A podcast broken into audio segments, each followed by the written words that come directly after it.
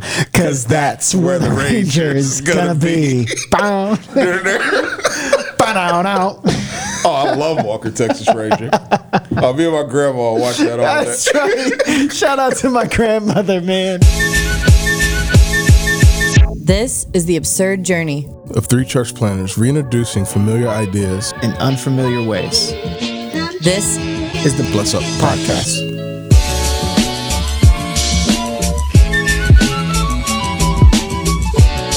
What's up, Bless Up community? So, before we jump into this episode, um, I got to fill you in on something. So, this is going to be part one of a short series we're going to run here on the Bless Up podcast. So, we finished recording this episode, and all three of us just felt like there was so much more to say on this topic. So, just telling you ahead of time, this episode's going to end on a cliffhanger, but stay tuned because in two weeks, we're going to drop part two of this series. All right, let's dive in. All right, welcome back. This is the Bless Up podcast. I'm Rachel. I'm here with Corey and James, and today um, they can't stop laughing because. all right, all right. I'm just gonna ask the question. You guys just have your fun. So we're starting off with the question today of what is something that you believed as a child that as an adult you now realize was probably a little off. Well, I absolutely 110% as a child was convinced that Chuck Norris really was a Texas Ranger because of the show Walker Texas Ranger. I was fully convinced that that was real life and that he was Walker Texas Ranger. Uh, Walker Texas Ranger is a superhero. I think. I think. I think Marvel Comics needs to like do a mini series where they find Oh Walker gosh. and just. I mean, he he could have beat Thanos. He would have roundhouse kicked Straight him. up. He'd have roundhouse Straight up, kicked bro. Thanos. Straight up. I'll, t- I'll tell you right now, like, Walker Texas Ranger was unbeatable. just flat out. Unbeatable. I've never seen this show in my Oh my life. gosh, Listen, you're, this- you're missing out. This is what happened on the show. Somebody would call the police station. yep. They would send Trivette first. Right. Trivette would get his butt kicked. Trivette was a flunky. He would get Yeah. his butt kicked. Yeah, he was a former he was a former Dallas Cowboy. I, was he a running back or Yeah, he was so something. Wait, in played real football life for the the Dallas show? Cowboys on, On the, the show. on the show. On the but show, remember, okay. I thought the show was real life. so as a Cowboys fan, I love Trivette. I was like, yeah, Trivette, my guy. I got to get my Trivette jersey. Uh, I never got one. I didn't understand why. Yeah, Trivette. Trivette. And then in the middle of Trivette getting beat up by like six dudes, like Chuck Norris, Walker, his name's Walker. Walker, Texas. Like his name's Walker.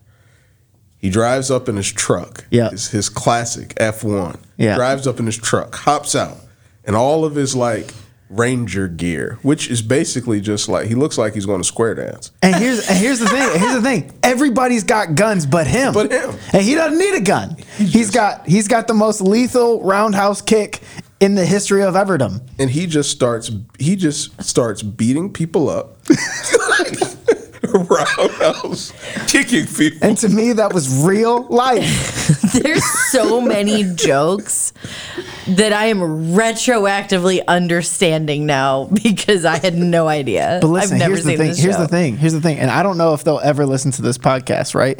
But I think I might, by me saying I used to believe that that was true, I no longer believe it to be true. I think I just informed my cousins that Walker Texas Ranger's not real, to be honest. Does it, did you guys just all sit, sit around and watch this with your grandma?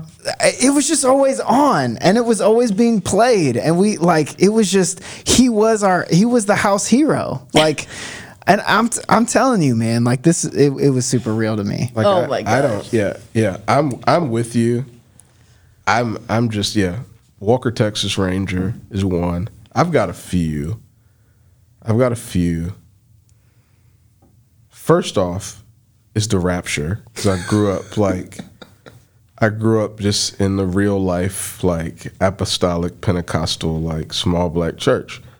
So basically, the altar call was the rapture's coming. If you want to get taken away in the rapture, you got to come up to the front and get saved. So, so I just knew that I wasn't going.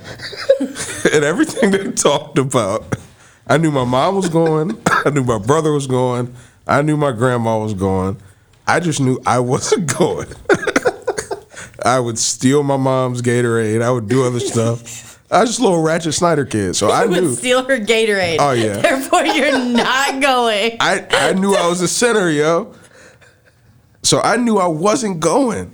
So multiple times. One time we were on the highway and my mom was like going really fast and I just looked at her and I was like, "Hey, can you please slow down?" She's like, "Why?" And I'm like, "Because if you get raptured in the car like you're not in the car, it's going to crash into the person in front of us and I'm going to die and not go to heaven." And she was just like, "Oh, like her response wasn't, "Oh, baby, that's not." Her response was, "Well, you got to repent, baby. You got to you got to go to the altar." She didn't even correct you. Nah, She's like, her well, response was just, "You get well, if that's you your gotta- conviction. Hell, you gotta go. And then we were in a Kmart one time, and like she hit a corner fast, and I couldn't find her, and I just like am crying as a little kid, and I go up to the front, and I say, "Hey, like, can you like?" Talk on the loudspeaker. I think my mom got raptured, and I'm just like hysterically crying. And I'm like, I think she got raptured. I just want to check if she's here. On the loudspeaker, they go, uh, Lynette Talbert, we have your son up here. If you haven't been raptured, can you come get him from the front? And she just like was so embarrassed and she just like grabbed me. I was like, never do that again. But I was like, well, I, I thought you, I thought you got raptured. Oh, bro, like it's because when we were kids, that like that theology got fanned into flame by the Left Behind series. Bro, like I I, remember those. watching the VHS Yeah, of Left Behind. Like shout out to Kirk Cameron for like Cameron. ruining kids' lives, bro. Like Right. we lived in fear because of you. At least the Camerons gave us DJ in Full House. They made up for it with that. Thank goodness. There was that. Literally, I thought like from watching Space Jam, I thought that what happened with the Monstars was real. And like whenever it like rained or got cloudy, like as a kid, I thought that like the Monstars were gonna come like steal my basketball talent. Mm. So I would go in the house and I literally told my grandma multiple times, I'm like, you know, I don't want the Monstars to like take my game. I've been working on it. So I thought the Monstars were gonna take my game. And Is that what happened to you? let's not get started here. That's a separate podcast for a separate That's day. a separate podcast for a separate day. So then the third one, I still kind of believe it. I'm not gonna lie. Someone somewhere along the line, like Jolise or or said, if you're listening, I, I know you probably believe the same thing. I just believe that dogs see in circles and squares. it's how they like they can't see any other like shapes. Oh. Only like spheres and squares. Someone told me that. And I just have to believe it. I, I don't know. oh my gosh. I mean, it goes into my theology of dogs that yeah, they just yeah, they don't have the ability to reason. They don't have thumbs. I don't think that's a theology. I think the no thumb thing is just a fact. I Yeah, think they that's just- just, like yeah. a Yeah, fact. they, they I don't have thumbs. Yeah, they You're right can't- about I that. just think Therefore, I think intelligent animals have thumbs, and they don't have thumbs. So yeah, I am speechless. oh, that's bad for a podcast because they can't see us. So Okay, I have nothing to add, honestly. just if my grandpa said it to me in my life, just assume I still believe it to this day. amen. That's that's just that's it. So let me ask this. Um, I uh, I know and I recognize that I did not grow up in a normal Christian home at all. Um, just we're not even going to get into that today, but I did not, and I didn't grow up in a ministry home. None of that. So in my house, uh, in my house, curiosity was never really looked down on. Asking questions was never it was never something that I was told not to do. So when I became a Christian, I just automatically asked a whole heck of a lot of questions, um, a ton of them, and I have the extreme fortune of growing up as my mother's daughter. And my mother has had a Bible in her hand and studied scripture for as long as I can remember. And when I asked questions, she never said, Don't ask that.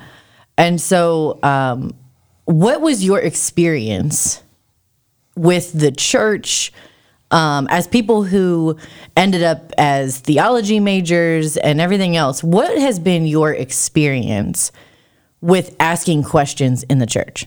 I grew up in extreme like Pentecostalism, which I now the older I get and the more I'm an adult, I deeply appreciate like the tradition I grew up in. I love it. It has its deep beauties, like like everything. It has its beauties and its flaws, but it has its deep beauties that took a deep part in forming me, and I'm nothing but grateful for it. But questioning in that environment was looked down upon. Hmm. So it was it was looked down upon. It was if you're questioning if you question anything, then like that means you don't have faith. And if you question anything, that also means that you might you might be sinning. So you need hmm. to repent. Like the altar, like prayer at the altar was like the one stop shop for everything. It was the one size fits all answer for everything. You come and pray at the altar.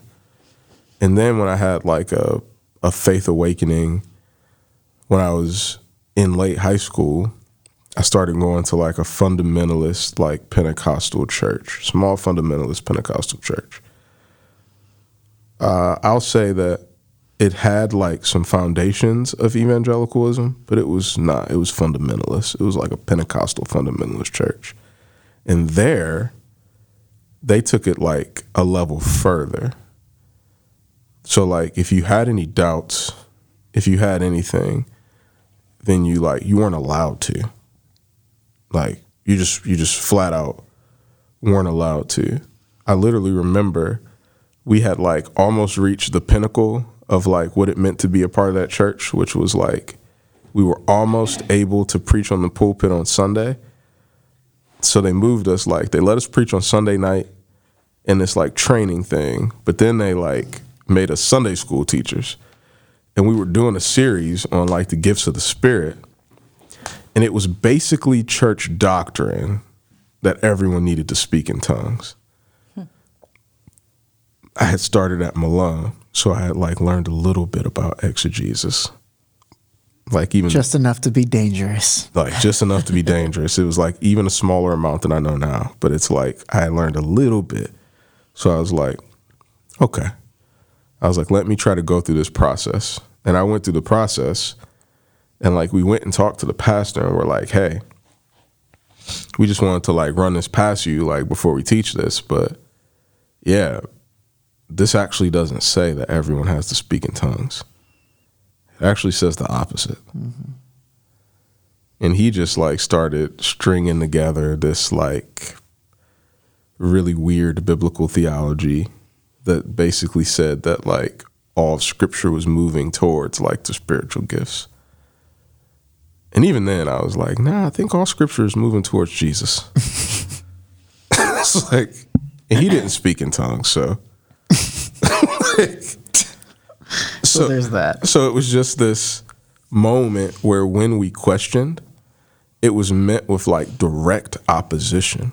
And what was funny was I left that environment thinking that like in evangelicalism there would be like a different response. But the reality is it's just different doctrine. The philosophy is the exact same. Because like then I went to a church that I would like label and brand as neo Calvinist. And in that neo Calvinist environment, it was very much so like, well, if you don't believe these five points, like there were literally young adults who would joke around about Calvin's Geneva, and they're like, "Oh, Yeah. six point of Calvinism is burn heretics." it's like if you don't, like they literally branded me like James the Arminian because it was like, "Oh, if you don't believe in if you don't believe in these five points, then you need to like jump out the window." So I would say like in in those environments, they were the same. It was like there was no space for any doubt, for any questions, for any discourse. it was like believe this or be outside of the hmm. nucleus of the tribe. Yeah. Dang.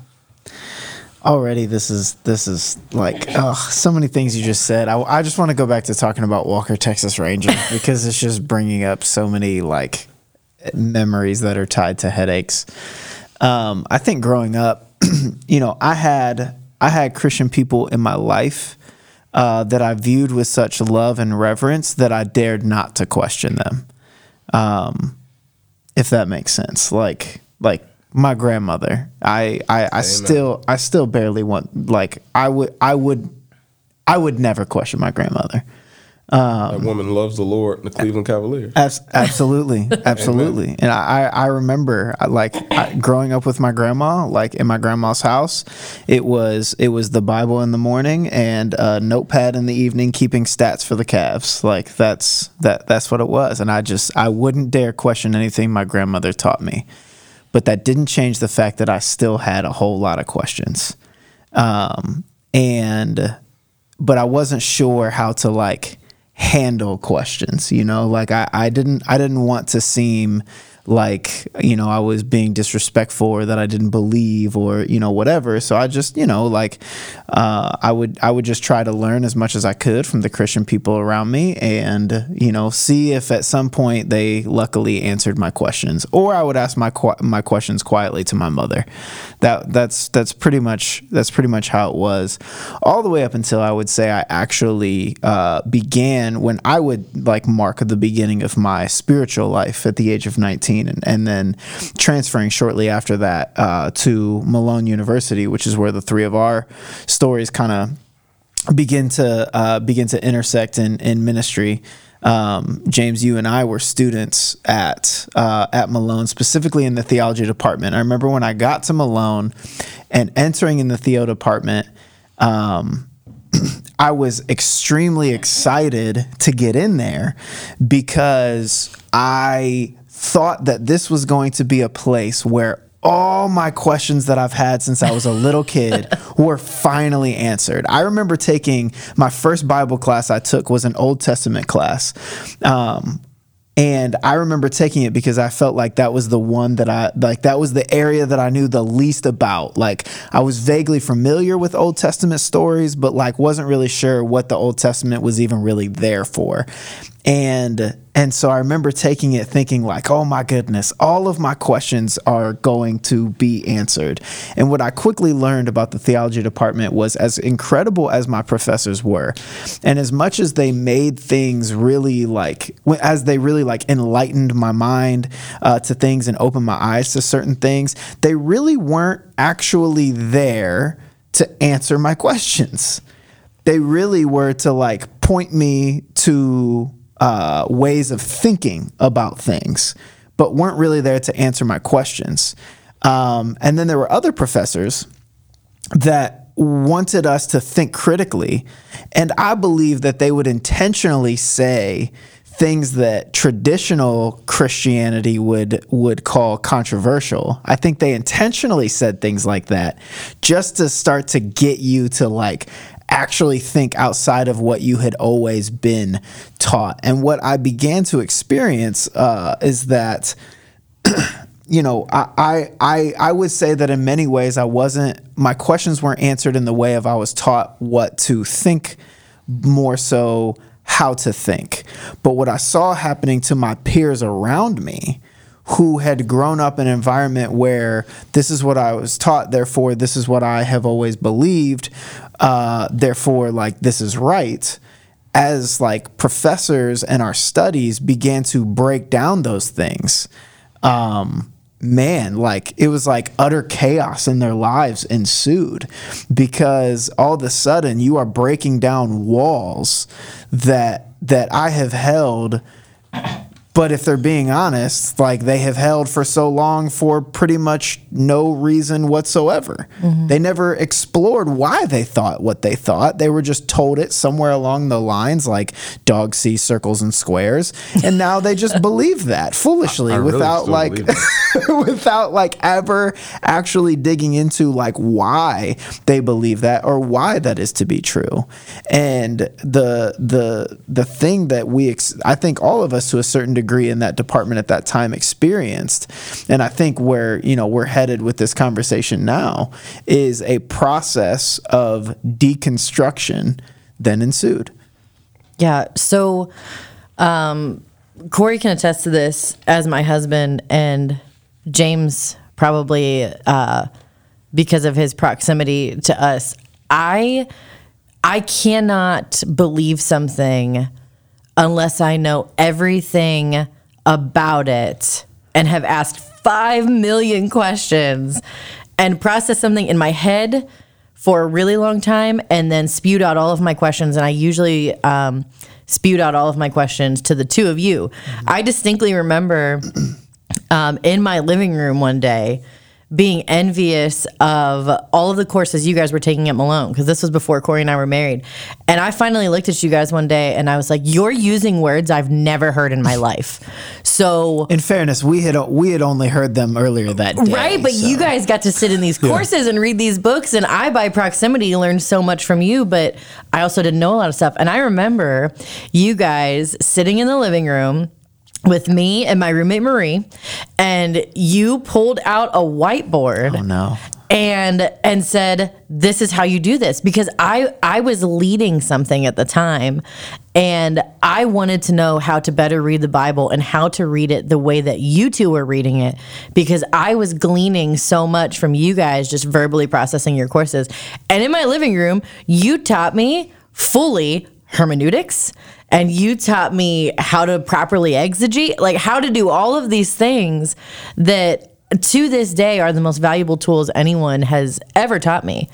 And you guys made a space for me to engage in the the fancy word that is thrown around of deconstruction of deconstructing your faith but you also gave me the tools to reconstruct it and to figure out what I believed and why I believed it and so um, I think I know how beneficial it was for me for you guys to explain to me how to have a plan in deconstructing your faith. And so um, let's let's talk about that for a minute. Like when you guys were going through this, and in so many ways are still going through this, as we're as Yeah.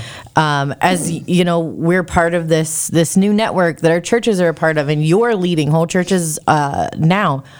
Talk to me about um, talk to me about the the importance of a plan and what it means and why it's so important to deconstruct your faith. Yeah. I think I would start here. So, in the same way that like multicultural, multiracial, multi-ethnic is a buzzword now, and everyone seeks it, and everyone's like, "I'm the first person to do it," when in all reality, like that's just the nature of how the church was in the first century, and all throughout church history, like there have been like in spaces where there are healthy churches, multi-ethnic and multicultural and multiracial churches. I think there's a space where we have to say like, okay, like deconstruction is very much so like I would say like a cultural buzzword right now within Christian culture. I think like when we were in undergrad, like it was more popular to like deconstruct and like go into some sort of high church type, like yeah, to go to the high church. Now it's more like I would call it more demolition than deconstruction. So like we do housing at the Community Development Corporation, like in our neighborhood. And the reality is I've learned a lot about housing as we've done that. And there's a big difference between like deconstruction and demolition. If you're calling in a team to demo, you're building something completely new. So you take a sledgehammer and you crush everything. It's fun, you can do it fast, but you have no regard for maintaining what is. The reality is with Christianity, like Christianity is not something to be demoed Because the reality is, like, first and foremost, like, no one can demo it. Like, Jesus said that the church of, that the church that he was building like would prevail against the gates of hell. So no one person can like deconstruct the church of Jesus Christ or the faith, which is the profession of that church. No one can deconstruct the statement that Jesus is Lord. And you purely can't deconstruct it because you can do you can study, you can go see, you can do as many academic Olympics as you want to do. But at the end of the day, it comes to a point where you have to take like a jump and leap of faith. So like you can't ultimately like deconstruct like a leap or a jump of faith. But I think with deconstruction, I'll start here. I think like an important thing is it has to be done. It has to be done. It has to be done in the context of community. Like that's all of Christianity. like the faith wasn't meant to be lived by yourself. It was never like an individual call. It was always like a a communal call. Like even when God calls Abraham, he tells him like, "Yo, like I'm to make you a nation. Like you'll be like the stars in the sky. Like I'm to bless you to bless others." There's always this other orientedness of Christianity. And I think like a pitfall of like current deconstruction is like, hey, I've got the internet and at my fingertips there is all of this information. And I can like do this alone. And I think what happens most times when you do that is it turns into like demolition. And you get to a point where there's not like there's nothing there. There's nothing there. And then like we wonder why everyone's like, oh, well, I just don't believe anymore. Because there's nothing there. Because they did demolition instead of deconstruction. And we've all, I mean, we've all gotten down, you know, uh, YouTube, Twitter, whatever, whatever the platform. We've all gotten down a rabbit hole with with anything, right? One second you're you're looking up a quick Googleable thing, and the next thing you know, it's been two hours, and you're now looking at videos of people falling on skateboards, and you don't even skateboard, like like we we've all gotten down the rabbit hole and i think that that we run a similar risk with our faith and where we start to we start to pick apart one thing one thing leads to another, another one youtube video and speaker leads to another youtube video and speaker and it just gets it just gets to a dangerous point. I do like to your point want to want to mention that i think that in our time in college and undergrad um, i think I, I don't I don't think it's an exaggeration to say everyone we were around went through a period of deconstruction. Like is that I mean is that pretty fair? Yeah, like I would say the program was designed for that. yeah, I think I think like pretty much everyone went through some period of deconstruction. I would say that not everyone came out on the other side with a constructed faith. And I would this is for free and then I want you to get back to your your train of thought, but like I I would point out that this is to your point that the difference to to my uh, knowledge, the difference between those who came out with a reconstructed or constructed faith versus those who deconstructed to the point of demolition and never recovered was whether or not they were tied to the local church while they went through that process Yeah. if I and and I'm thinking of like, and we could, we could do this off air. Like, I'm thinking of names of people that I know still have a constructed faith, but they and that's and I would draw a correlation to the fact that they were tied to a local church during our time in undergrad. Then there were those who completely withdrew from the local church in our time in undergrad, and during that period of deconstruction, never recovered. And I cannot, off the top of my head, think of an exception to that rule. So, to your point, I just want to, like, if this were an iPhone text strand, I would emphasize, like, what you said about deconstruction being done with others who are, who you love, who you trust, and are mature enough to go there with you. Yeah. I think what that experience like at Malone taught me that was super valuable was that like me and my like life deconstruction is not unique to me. Mm-hmm. it's not unique to my experience. Like there are people all over the world who are in similar environments doing the same thing. There are people all over the world who are in not similar environments doing the same thing. There have been people all throughout Christian history who have done the same thing. Mm-hmm. And if it's not unique to me, that means it's not unique to God. So, like, yeah, I think for me, it was really important to know that, like, okay, I'm not crazy. These questions I'm asking, like, it's not just me, and that there are multiple people. I think just like being around Dr. Watson and like hearing him, like, help us all deconstruct. But then at the end of class, saying, like, yo, be prepared to preach, pray, and die. Him hmm. being like, Amen.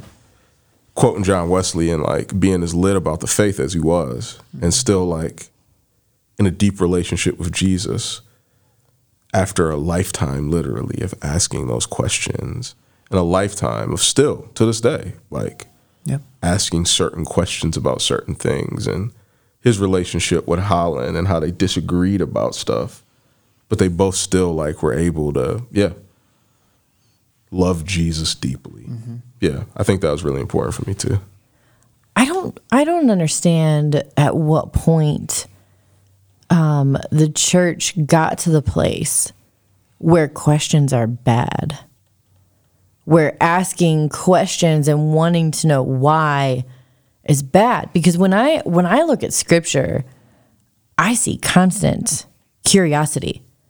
From Genesis to Revelation, there's curiosity all over the place. And I never see God squash someone who says why no matter no matter what position they are in i mean you look at hagar and Hagar is off in the desert with ishmael wandering and she feels helpless and cries out in her hopelessness and then names god the god who sees me because he responded to her. And then we see Esther, who's in this like position that feels so impossible. And Mordecai is trying to tell her what to do. And she's like, I can't do that. She literally says no to the challenge and the calling on her, and then is given the boldness to go for it. And God saves Israel as a result. And then in the New Testament, we see the woman at the well who stares Jesus, who stares God incarnate, God walking the earth in the form of Jesus in the face and says, Who are you? And he answers her. He doesn't rebuke her. He says, If you knew who I was, you would ask me for a drink. And then he reveals himself as the Messiah to her. And then we see Jesus resurrected standing in front of Thomas. Hmm. And Thomas looks at him and says, I don't believe you. I don't believe you. Show me your scars. And Jesus shows him the scars. Like every, there's so many instances of curiosity and asking why and crying out, and God can handle it if he's the God who created the universe, I'm fairly certain he can handle my questions and my curiosity. And I just I I'm I don't know when and how and where we got to the point where we felt the need as the church to squash people's questions and curiosity. I mean, I hate to be this guy, but it's the empire. It's the empire. It's the empire. like it's gonna start. I mean, after the death of Jesus, would you find the church being is literally a breath of fresh air to the Roman Empire. Mm-hmm.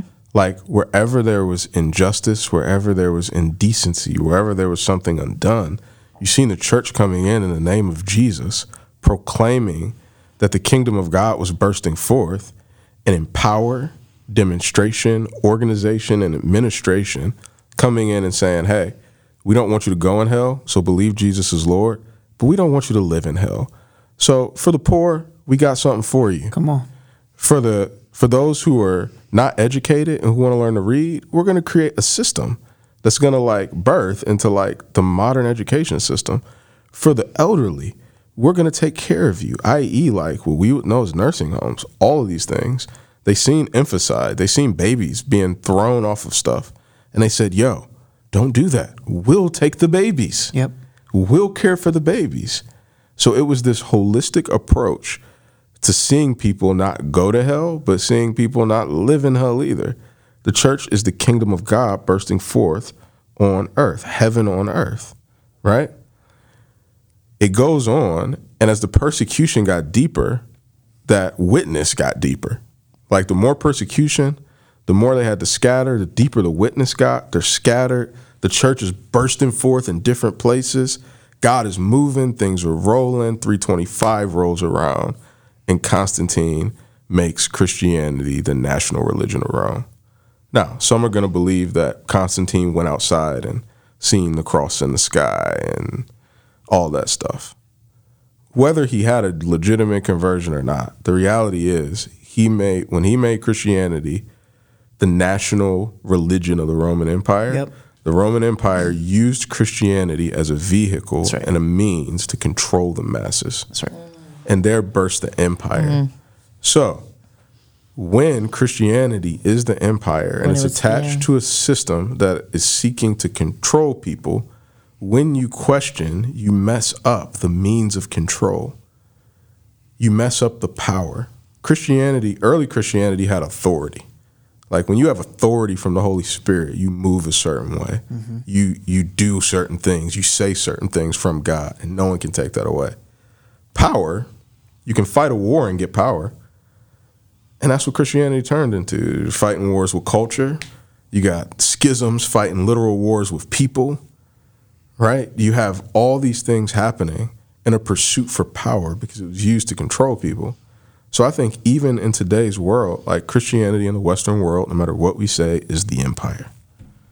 It is the empire. So it's used as a means of control. I mean, this is a rabbit hole we may not need to go down, but I mean, like, it's personified in like the last two elections.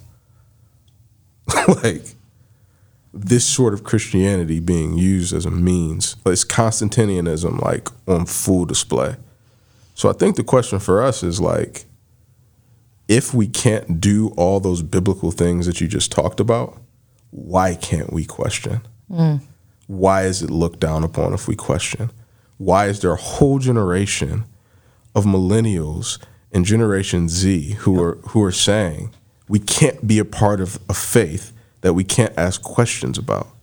Why is apologetics such a big thing? Why are we trying to like demystify the faith in Jesus Christ to a point where we have a literal, physical, empirical answer? When in the first century it was, yeah, we got an answer for you. Kill us. Kill us. Yeah. like, here's our answer. Jesus is Lord, and we don't care. Kill us. Like, So so as we're wrapping this up, as we're wrapping this up, um, I want to encourage I want to encourage people to find someone who can take care of your questions.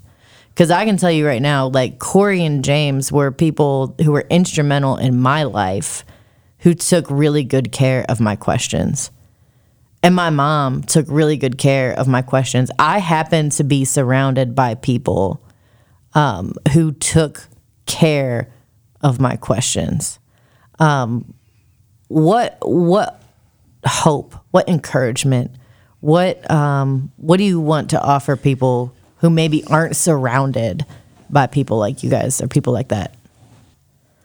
I think I would want to encourage everyone um, to deconstruct to a certain extent. I think that it is vital that we uh, know exactly why we believe what we believe, right?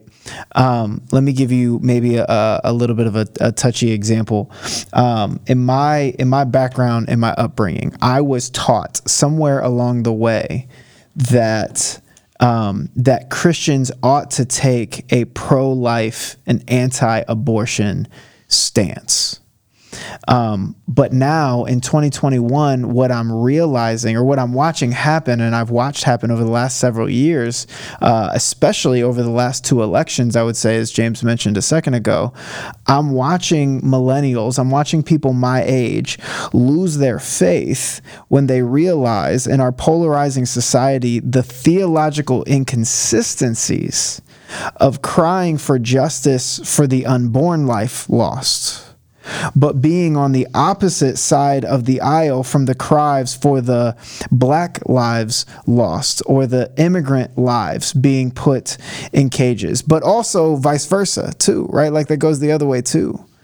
And so it's important that we that we get into the the the whys, uh, like why we believe what we believe, because what you will might even find is that you ultimately end up at the exact same conclusion you might end up in the exact believing the exact same thing but it is vital that you know why you are there why you believe exactly what it is that you believe So, bless up family, people who are listening right now. I we have thrown so many things at you. We went from Walker Texas Ranger to a depth um, that there was I feel is needed, and so I just want you as we are wrapping this up today to understand and know that your questions should be asked.